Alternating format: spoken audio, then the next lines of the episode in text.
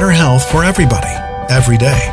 Transforming lives, three minutes at a time. Listen up. This is your daily health tip. Hey everybody, Melissa from The Good Company with your daily health tip.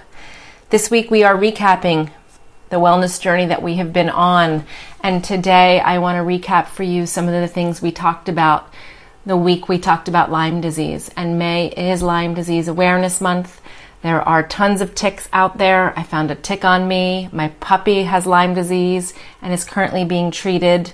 Um, we found a big bullseye rash on her belly. I uh, never saw a tick.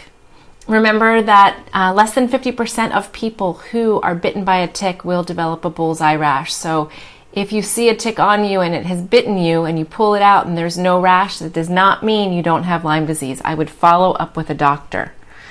In the show notes today, I will leave the names of the labs that we recommend to be tested, as the LabCorp test is very, very ineffective, missing many cases of Lyme disease. We like MD Lab in New Jersey. We like IGeneX out in California. We like Stony Brook Labs in New York.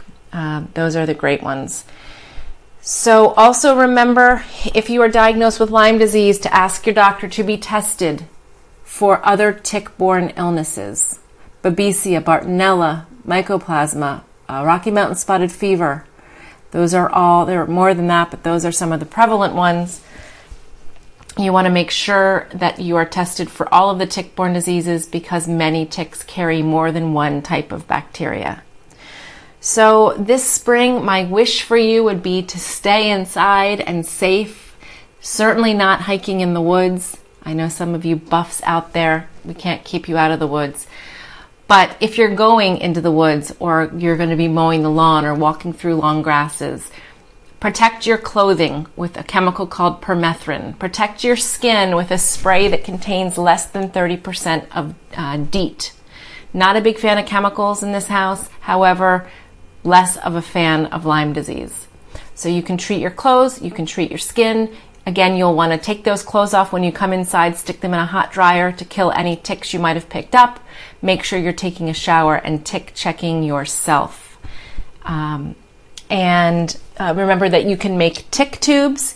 We did that here. That's spraying permethrin on cotton balls and putting them in toilet paper holders, leaving them around uh, areas where there might be mice, like wood piles and um, rock walls uh, the bottom of sort of your house where your house meets the grass at the foundation. Uh, the mice will take those cotton balls back to their nests and it will kill all the ticks in the nest and it actually will not hurt the mice. So if you suspect you've been bitten by a tick, please please follow up with your doctor. Ask to be tested at one of the reputable labs. If you're lucky enough to get a tick bite and be able to pull it out and save it in a little plastic bag with a moist piece of cotton or paper towel. You can send that to a lab to be tested. TickReport.com will test it for you. People stay safe. Lyme is a killing machine right now. Over 300,000 cases a year estimates the CDC, but we think it's probably three times that.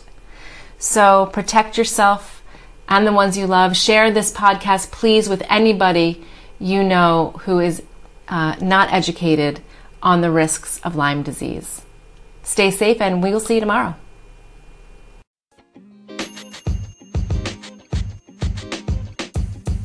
The podcast you just heard was recorded with Anchor. If you want to make your own, download the Android or iOS app completely free from anchor.fm slash podcast. That's anchor.fm slash podcast.